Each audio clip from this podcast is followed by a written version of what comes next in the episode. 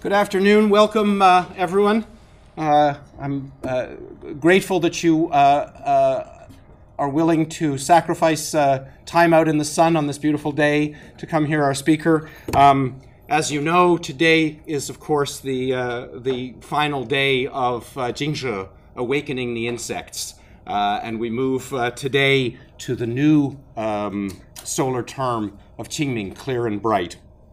Our speaker, so, so uh, thank you for uh, uh, uh, taking time from enjoying the clearness and the brightness to, to join us today. Our speaker this afternoon is Ian Johnson.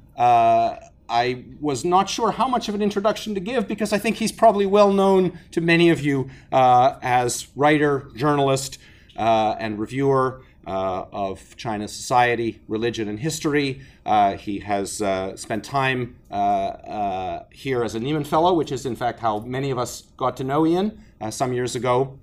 I'll just say a few words about his background um, before handing things over to Ian. Um, among Ian's most important distinguishing characteristics is that he was born in Montreal and is a fellow Canadian. I feel that, that every every Fairbanks Center talk should feature some Canadian content. Um, but his journalistic career began actually at the Florida Alligator in 1981. Um, he uh, became bureau chief for the Baltimore Sun in Beijing uh, in 1992. A very interesting time uh, to uh, begin uh, work as a journalist in China. Um, he has uh, um, his work appears, of course, in, in leading newspapers, also uh, National Geographic, uh, and recently, quite often, in the New York Review of Books, which is, and most recently, actually, in the Journal of Asian Studies, uh, the current issue. Uh, Ian's writing uh, has examined uh, China's post Mao society by weaving personal stories with broader narratives about China's state society dynamic in flux. Um, his recent New York Times article, for example, includes what a Buddhist monk taught Xi Jinping, uh, the role of Chinese, the role of religion in China's environmental protection movement, and some work on uh, China's Muslims, uh, Hui Muslims. Um, so the students today who are here today will probably be familiar with Ian's book on civil society and grassroots protest, Wild Grass, which is certainly a regular feature on my reading lists and the reading lists of many of, of my colleagues. Uh, less well known is work, probably less well known to this group will be some of his work on non Chinese topics, including a mosque in Munich, Nazis, the CIA, and the rise of the Muslim Brotherhood in the West, uh, which grew out of an investigative piece for the Wall Street Journal uh, and uh, was part of your project while you were here as a, as a Nieman Fellow, I believe. Uh, in, uh, I'll mention just two of Ian's numerous awards. First, uh, in 2001, he was awarded the Pulitzer Prize uh, for journalism for his stories from China. Um, uh, in addition, he most quite recently, in the last few months, uh, was awarded uh, this year's uh, Shorenstein Journalism Award. The citation noted both his understanding not only of China but also of the culture and politics of Europe and the United States. As Orville Schell has written of Ian, uh, his cross-cultural, this cross-cultural, cross-cultural grounding has imbued his work on China with a humanistic core that, because it is always implicit rather than explicit, is all the more persuasive. Uh, Ian's latest book, the subject of today's discussion, delves into the very question of China's soul in The Souls of China, The Return of Religion After Mao, which I believe is formally published today today. So this is so this is in a sense the uh, the, uh, the, the formal launching of the book. To quote Ian directly, the book is the culmination of a six-year project following an underground Protestant church in Chengdu, pilgrims in Beijing, rural Taoist priests in Shanxi, and meditation groups in caves in the country's south. Ian's invoking of the Tang poet Du Mu that Qingming raises confusing emotions with rains shrouding the land, implies that this period in the year is a time for reflection on the past. One of our guiding mottos here at the Fairbanks Center is that reflecting on the past should also inform our understanding of the present and our ability to uh, better understand the future. And of course, in Boston, Qingming also means better weather. Please join me in welcoming Ian Johnson.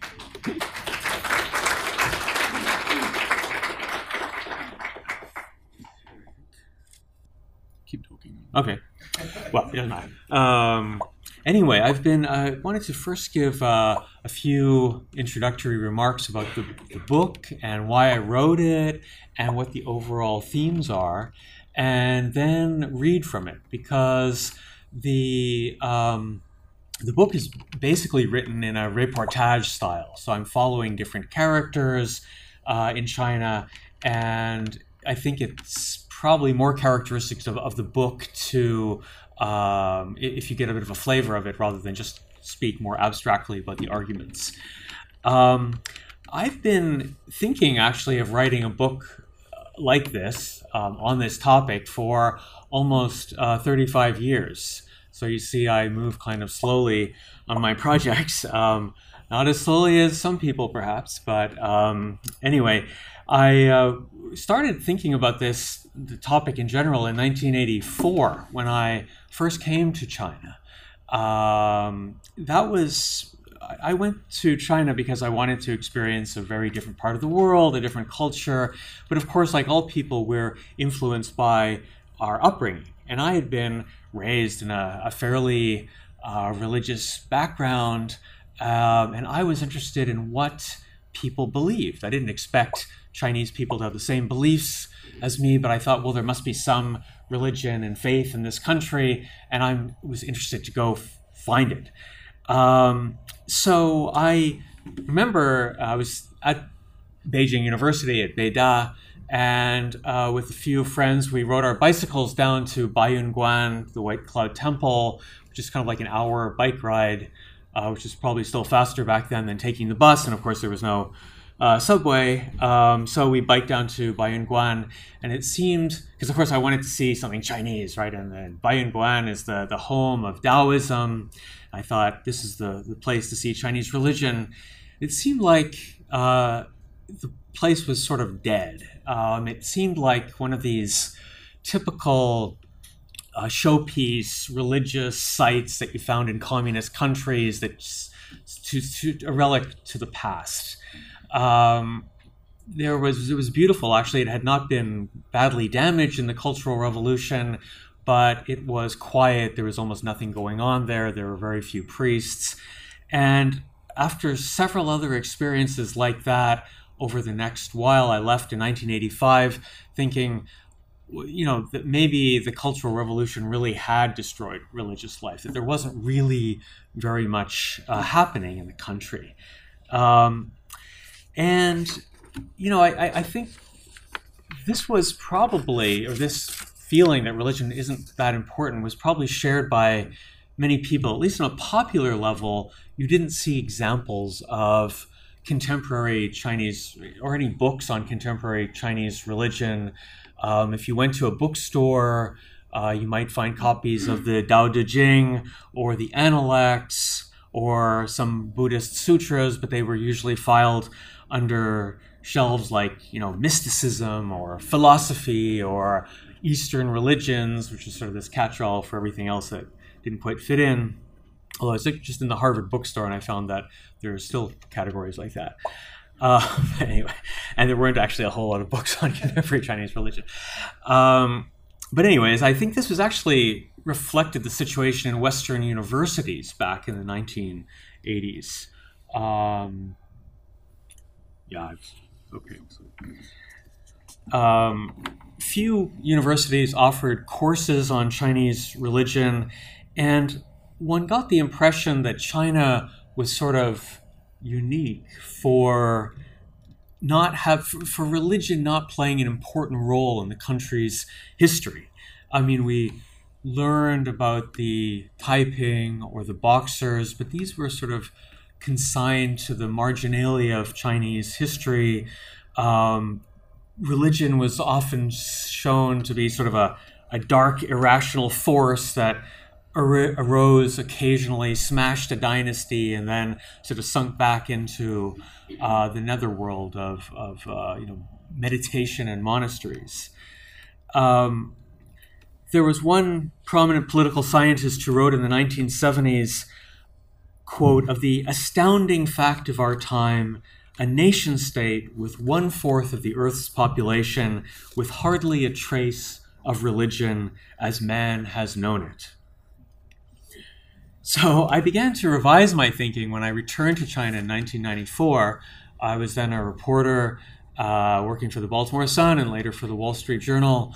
And China at that time was beset by uh, what was sort of popularly known as Qigong fever, uh, which was a quasi spiritual movement. Um, of course, you probably are all familiar with Qigong, but it had it, on, on, one level, it was a physical practice, a form of physical cultivation that a lot of people did just for health benefits, but it had a spiritual and quasi religious component as well.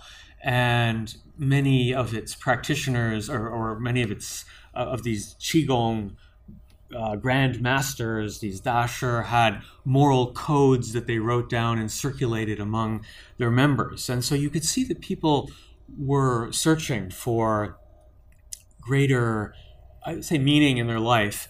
But it was very difficult because the official religions in China, the five accepted religions, which are Taoism, Buddhism, Islam, and then in China, for administrative purposes, Christianity is split into two: Protestantism and and uh, Catholicism.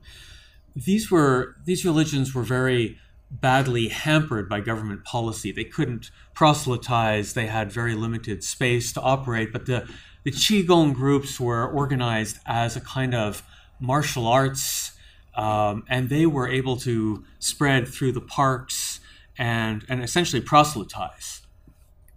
And I, I also spent quite a bit of time working for a, a U.S. registered charity called the Taoist Restoration Society, um, which um, I was. I it sounds like we were trying to restore Taoism, you know, to sort of become the national religion of China. But it was actually founded by a, a, a, friend of mine, a businessman from the United States, who wanted, who was a practicing Taoist himself, and wanted to help rebuild temples that were destroyed in the Cultural Revolution.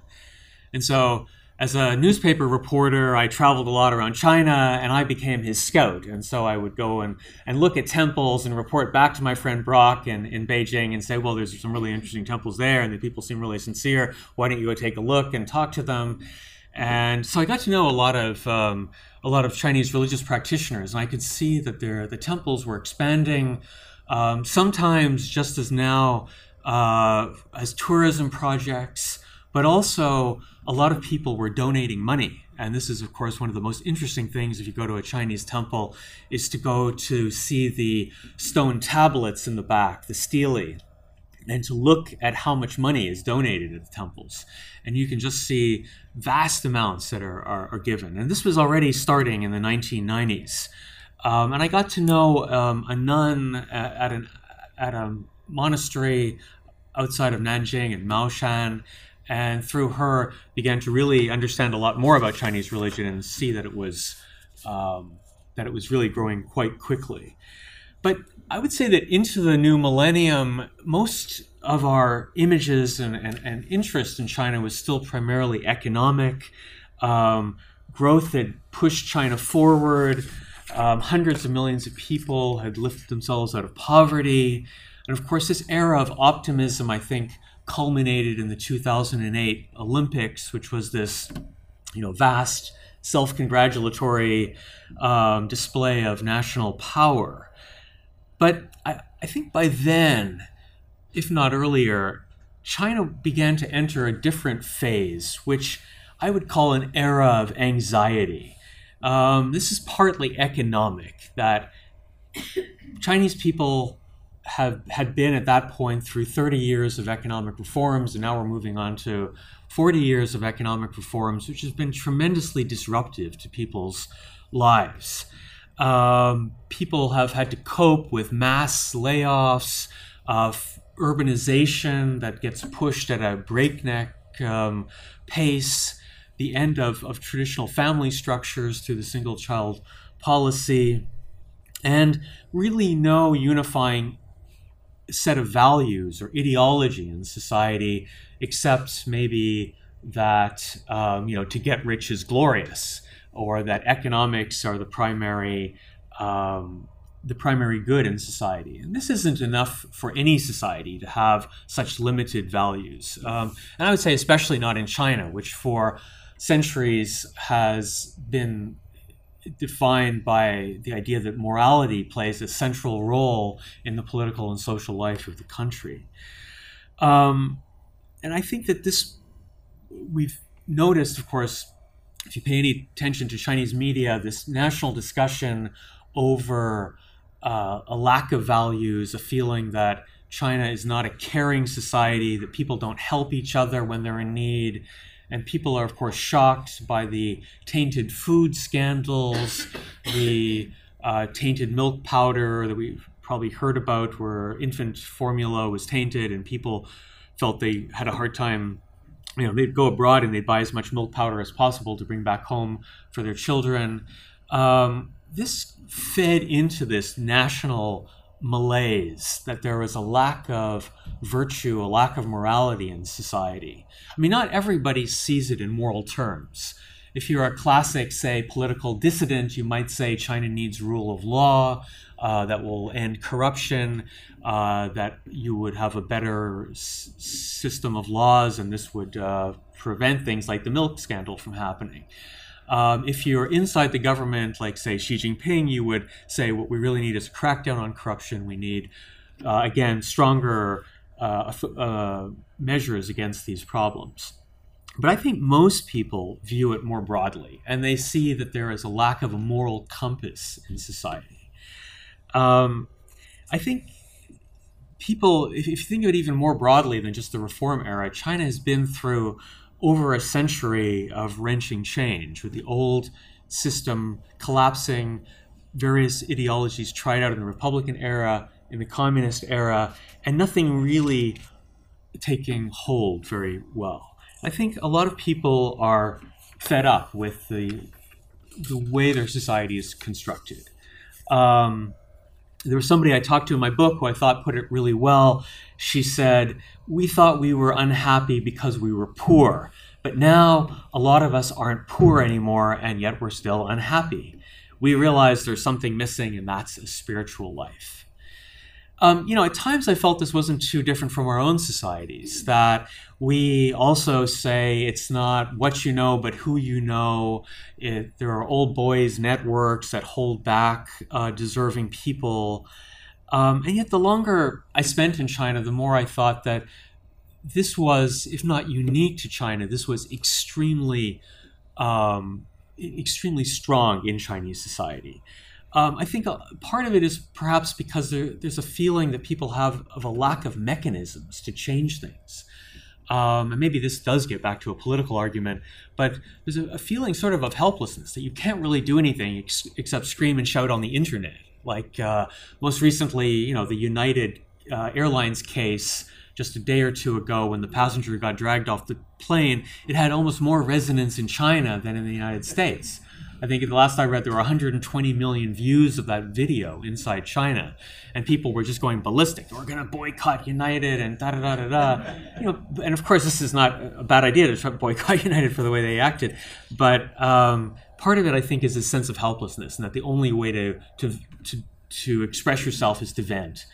Uh, so a lot of people are turning to um, to religious and spiritual organization, or, yeah, movements and organizations. I think Xi Jinping, since taking over in 2012, has tapped into this very cleverly. His um, his phrase, the China Dream, or as he said right after taking power in, in 2012, when he went to the museum on Tiananmen Square and called for the rejuvenation of the Chinese nation.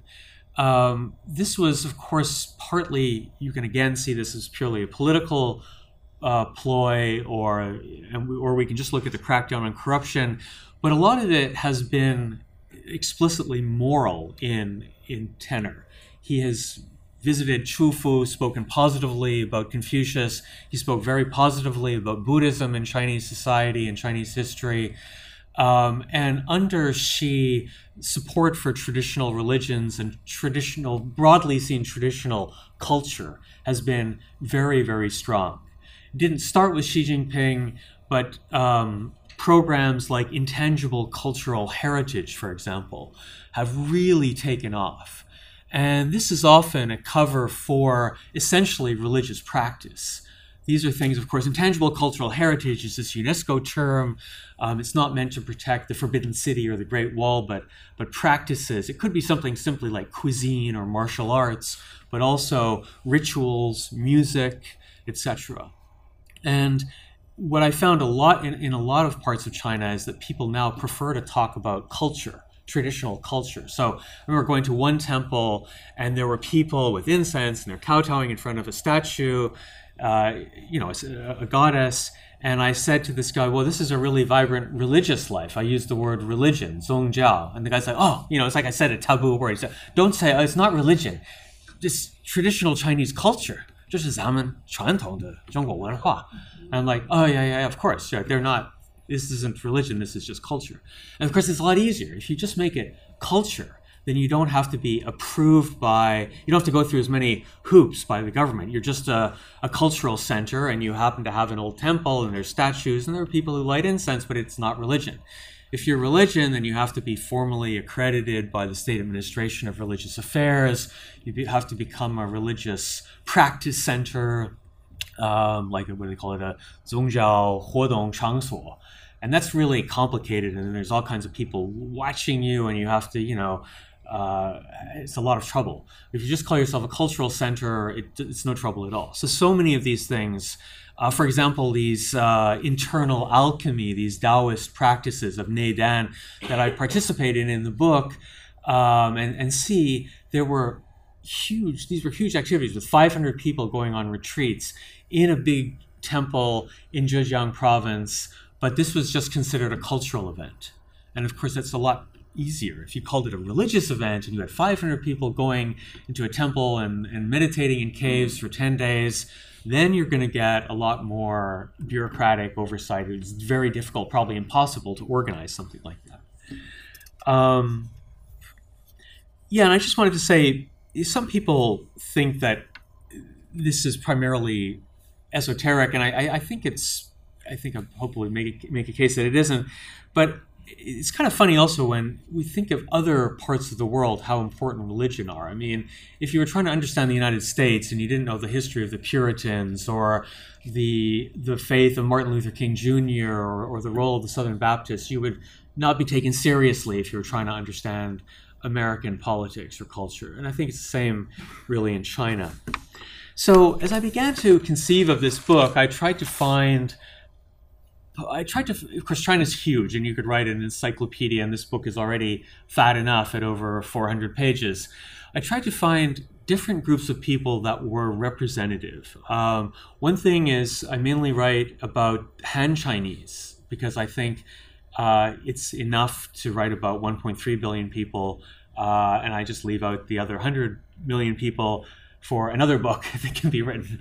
Um, and I also tried to give the book some geographic diversity, some diversity between city and countryside.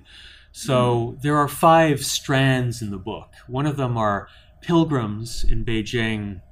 Another are rural uh, Taoists in Shanxi province. Another is a unregistered church in Chengdu, which is led by one of the most in my view, one of the most charismatic uh, pastors and probably famous pastors in China. Then there's also the internal alchemy practice, uh, which has a lot of people who are not in organized religion, but they're they're following some kind of a, a master or somebody and, and, and getting something that they can do at home. I think this is how religion is practiced a lot, or spiritual practices. And the fifth player is the government especially under Xi Jinping, as they fashion this uh, embrace of traditional values and religions. Um, so that's sort of the introductory blah, blah, blah. But I wanted to uh, then read from uh, the book to give you a sense of what it's like, because the book is not really constructed as a as an argument, but rather as a as a narrative. Um, and I wanted to uh, read from the the first uh, group that I mentioned, these pilgrims in Beijing. There are about 80 pilgrimage uh, associations in Beijing. These are made up of anywhere from 20 to 50 people, mostly working class, who whose life really centers around the pilgrimage to Miaofengshan outside of Beijing. This is uh, an important historic pilgrimage site. It's been written about extensively.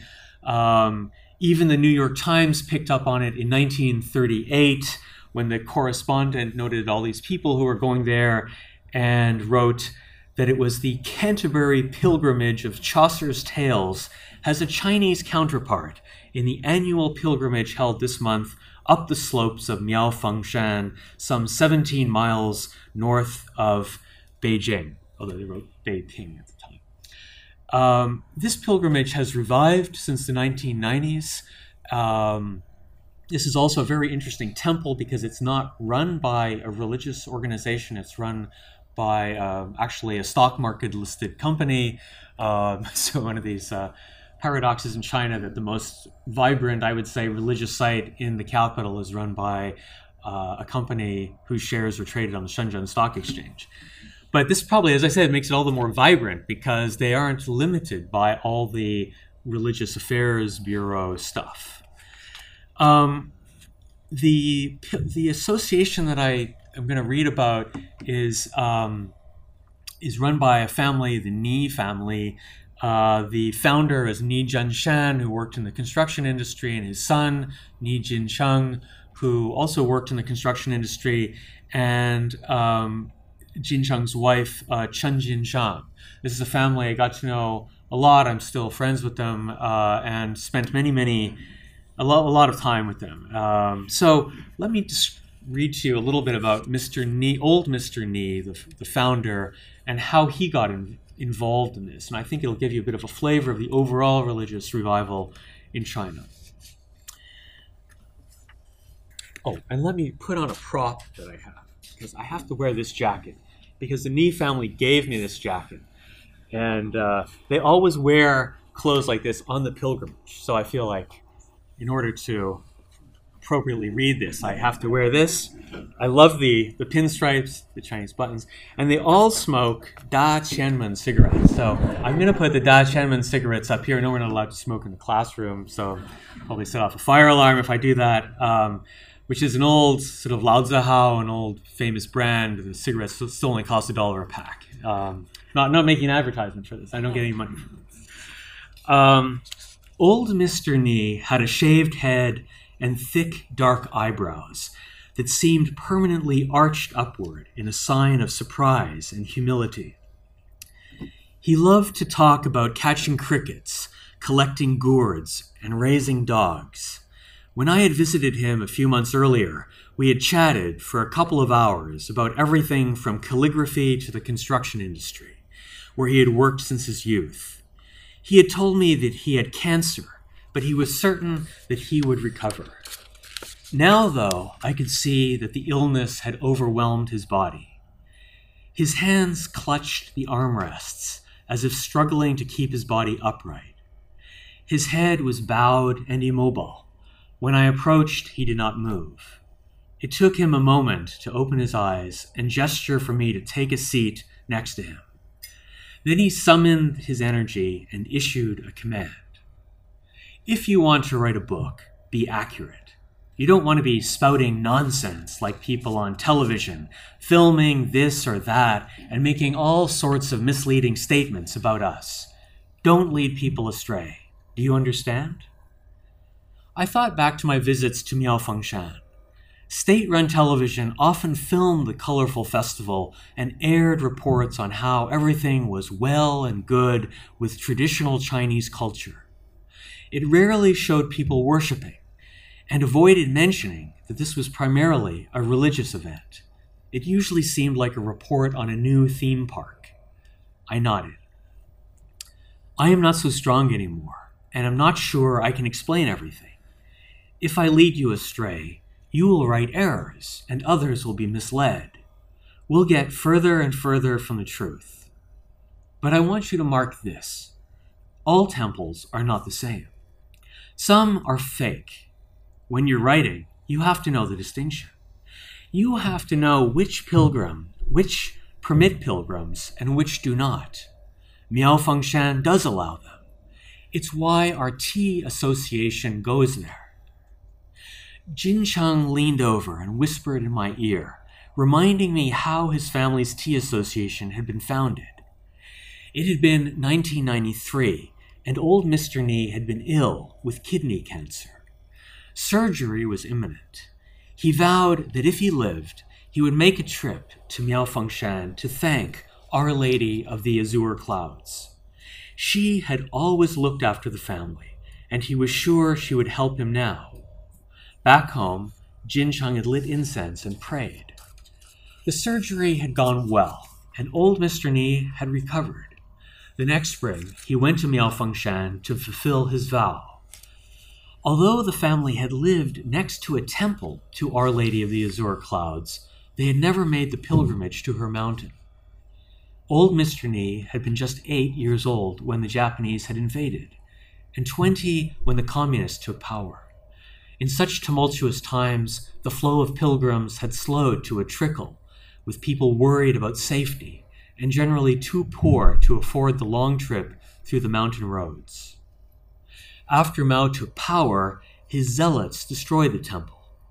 But by the mid 1990s, it had been rebuilt and the pilgrimage had resumed. On his way down the mountain, old Mr. Ni told Jincheng that he had an idea. He wanted to set up his own pilgrimage association to offer pilgrims tea. In a literal sense, pilgrimage associations are superfluous. Nowadays, a pilgrimage usually just takes a day, and no one needs free tea or food. But the associations survive because the idea behind them is more important than their function. They symbolize piety, a gathering of people who have enough faith to sacrifice the thousands of dollars and weeks of time that it takes to run a pilgrimage association. Jincheng had paused. Uh, Jincheng had paused for a minute to think. This venture would cost a huge amount of money. They would need a shrine with a beautiful statue and an altar. In front of it, they would need to set out expensive porcelain teapots and cups to symbolize their offering. Of course, they would also need lots of tea, and not cheap tea, but something that would honor the goddess. And then they would need volunteers to staff their stall so pilgrims could get tea any time of the day. It would cost tens of thousands of yuan, which, especially back then, was a lot of money for working class people. But Jincheng was in private enterprise then and had begun to make money in the construction industry. He also knew that he could count on family and friends to help out. He looked at his father and nodded. During the 1995 pilgrimage, with their own savings and donation from friends and colleagues, they began offering tea and steamed buns at Miaofengshan. Now I looked over at old Mr. Ni and nodded. I knew the story, and I knew it was because of Miaofengshan that he had established the Tea Association. You were healed 20 years ago. Perhaps it can happen again, I ventured. He shook his head. This wasn't a time for empty talk. He was dying and wanted to get across something important. His voice, which even last summer had been so strong and clear, was now hoarse. He struggled to gather the air in his lungs. You have to decide if you're writing about practices to make money or if you're writing about belief. He stared down at the floor, then took a deep breath, and brought up something no one liked to talk about the Cultural Revolution, a decade of chaos and attacks on religion. Temples like those on Miaofengshan had been razed, while priests, monks, and nuns had been humiliated and dispersed. When the chaos ended with Mao's death in 1976, religious life had slowly resumed. After the 10 years of calamity, he said, the government didn't approve rebuilding Miaofengshan, but it didn't oppose it. There was no document saying it was approved. You see what I mean? It was done by ordinary people. Folk. This word, he said, pausing to let the word minjian hang in the air for a few extra seconds. It means it doesn't matter who you are. You can be a farmer. It doesn't matter. But now, I said, that first generation that reopened the temples is getting old. Will its children carry on this work in the future? Humans, he's trailed off, trying to find the right way to put it. There's no end to doing good deeds. There's no final point. You're a Westerner. It doesn't matter if you're Catholic or Protestant or any religion. If you've been doing something for 30 years, you don't quit. You don't fold. Impossible. Mark this with fate, faith. If you've gone half the road, you'll go the distance. The next step, your sons and daughters will take up the things you left behind. It's the same with Christianity, or any religion, Jin Cheng added. You get what I mean? It's the same principle. There's nothing mysterious about it. Of course, we all have our own cultures. Chinese literature or other parts of culture, well, it's pretty big. If you're going to eat and drink culture, that's not easy. That's a complicated topic. But faith is different. The basic point is simple. It's only the specifics that are different. The old man wheezed and pushed hard on his hands to keep himself upright. Jin Cheng's wife, Chen Jinshang, walked in and put her arms around his shoulders to steady him. Dad, take a rest, Jin Cheng said quietly. The old man shook his head. Talking to me is just wasting your time. If you want to know about high culture, he laughed and perked up. I don't like to talk nonsense. If I know something, I'll tell you. If not, I won't. Ask. I want to know why you still run the Tea Association, I said. You wanted to thank Our Lady of the Azure Clouds, to pay her back for saving your life. He nodded, and I continued, But why do you still go, year after year? Haven't you paid her back already? There is a need, he said. People are unsettled. They come to the mountain, so we should be there for them. We are carrying this on to the next generation. I feel it is our duty. He paused to formulate the words. There is another reason. The temple on Miaofengshan, its history, is like a great story. Many famous people went there. Do you know Cheng Yanqiu? He's one of the four big names in the history of Peking opera. He was fantastic. He gave an incense burner. It's well known. It's part of the story. Those are famous people. But you, what have you left behind? He said, addressing himself. Who's going to remember you? What have you left of value? Then he answered his own question. Unless it's participating in the Pilgrimage Association? Our tea association has a name that's unique. It's the Whole Heart Philanthropic Salvation Tea Association. It's based on charity. What are you going to leave behind? He said again. And then he replied in a different, deeper voice Well, you've got your tea association. Ah, right. In the Beijing district of Fengtai, in the temple of the Tolling Bell neighborhood, is the Whole Heart Philanthropic Salvation Tea Association. Ah, right. So you can leave that. I, Ni Shan, I can leave that. Otherwise, who will remember you? Jin Cheng looked down at the ground. His father was already talking about the time after his passing. He was upset.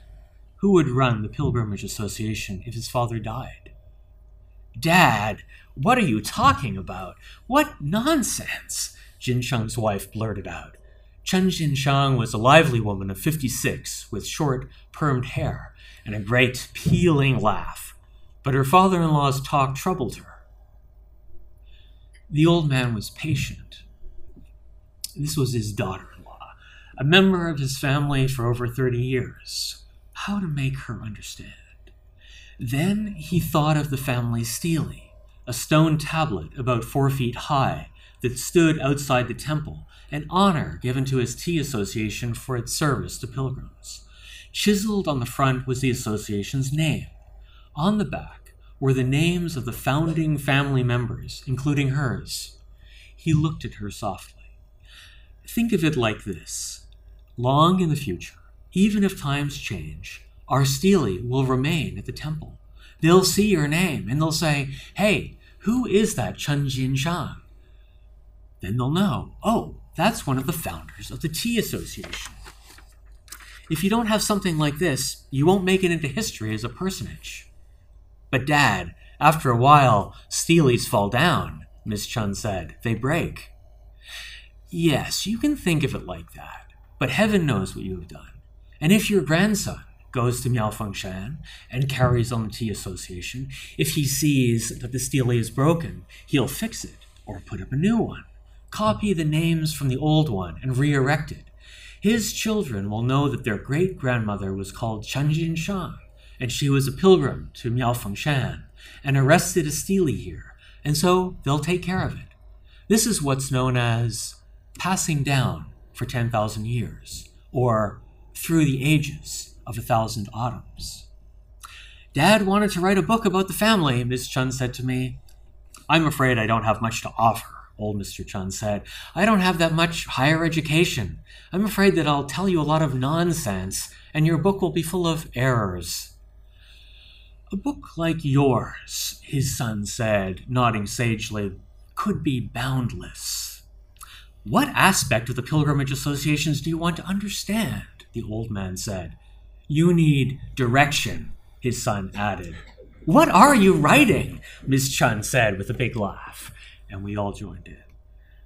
I want to describe this rebirth of faith, I said to them. It seemed to start recovering after the Cultural Revolution, but really took off in recent years. That's my case, old Mr. Ni said. I encountered an illness and wanted to express my faith. For the first time in our lives, we had money, so I decided to donate tea. It was a thought harbored in my breast, but never spoken. I just went to the mountain and saw something was missing, and the next year helped out a bit. I just wanted to see what could be done. We offered green tea. In my dad's day, green tea was really expensive, and so we offered it, Jincheng said. That's why. But our principles are different from some of the other groups that you might see. We follow the Buddhist idea of dana, the practice of giving or charity. A lot of this new stuff is just for making money, Jin added. It's rubbish. Then his father surprised me by disagreeing. No, he said, shaking his head firmly, his eyebrows knit together tightly, as if pondering the idea and then rejecting it. Not all new things are bad. Sometimes new things rise up and they stay.